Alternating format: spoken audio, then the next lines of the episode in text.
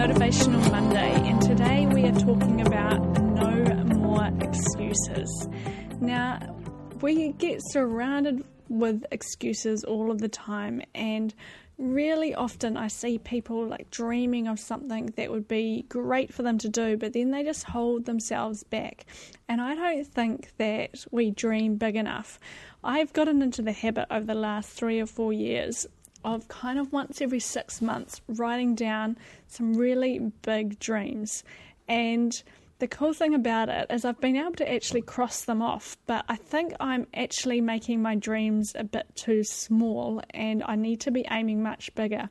And often we don't we don't think we're capable or we're worthy or we are good enough to make big dreams come true or we think that it's not for us. And the truth is, we weren't put on this earth, you know, there wasn't somebody put on this earth that is destined to be great and somebody else who isn't.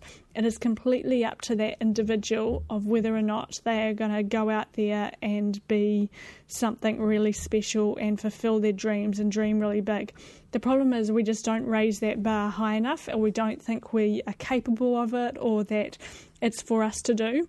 And I want to really encourage you to kind of get rid of the excuses of why why in five years you can't be that person or why um, you can't be really fit and healthy and start to kind of get start to look at the type of excuses that you normally put in place and then ask yourself why can't you be that person? It's sometimes it's you know we're either too short or we're too tall or too fat or we're too tired or we're too old or we're too young or we've got the wrong job, we're not educated, and all of these things are just excuses. And there's always a way that you can excel in what you want to excel in. It's just about wanting to do it and dreaming really big.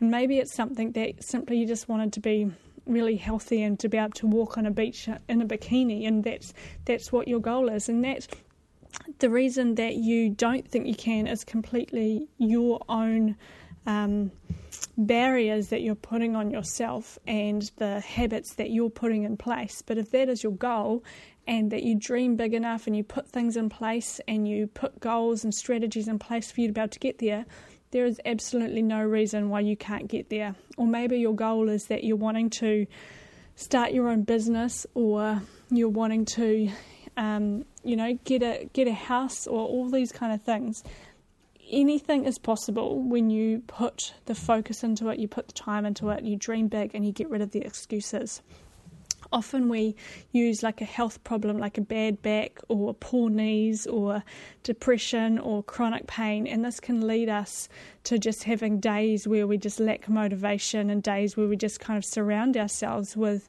more and more things that put us in that kind of mindset. And I want to kind of encourage you to step outside that realm and you know start to buy books that educate you start to listen to things that educate you and start to expand your realm that you put yourself in so that you can get yourself closer to what it is that you're trying to achieve. Maybe it's a sport that you're wanting to be really awesome at. Maybe it's um, uh, I don't know, whatever it is that you're wanting to thrive at. Maybe it's getting rid of your debt. Maybe it's, like you said, the job. Whatever it is, maybe it's the spouse that you're with, or maybe um, it's trying to find a new spouse and it's getting the courage to get out there. And but you think the excuse is that it's your age or um, something else that's holding you back. And there are so many things that you could be doing where you could be fulfilling your dreams, but at the moment you're holding yourself by your own barriers and your own excuses. And so I want you to sit down and start to dream really big. There's nothing empowering about being kind of a victim of your own circumstances. You can't control what happens to us, but how we react to what happens to us is completely up to us.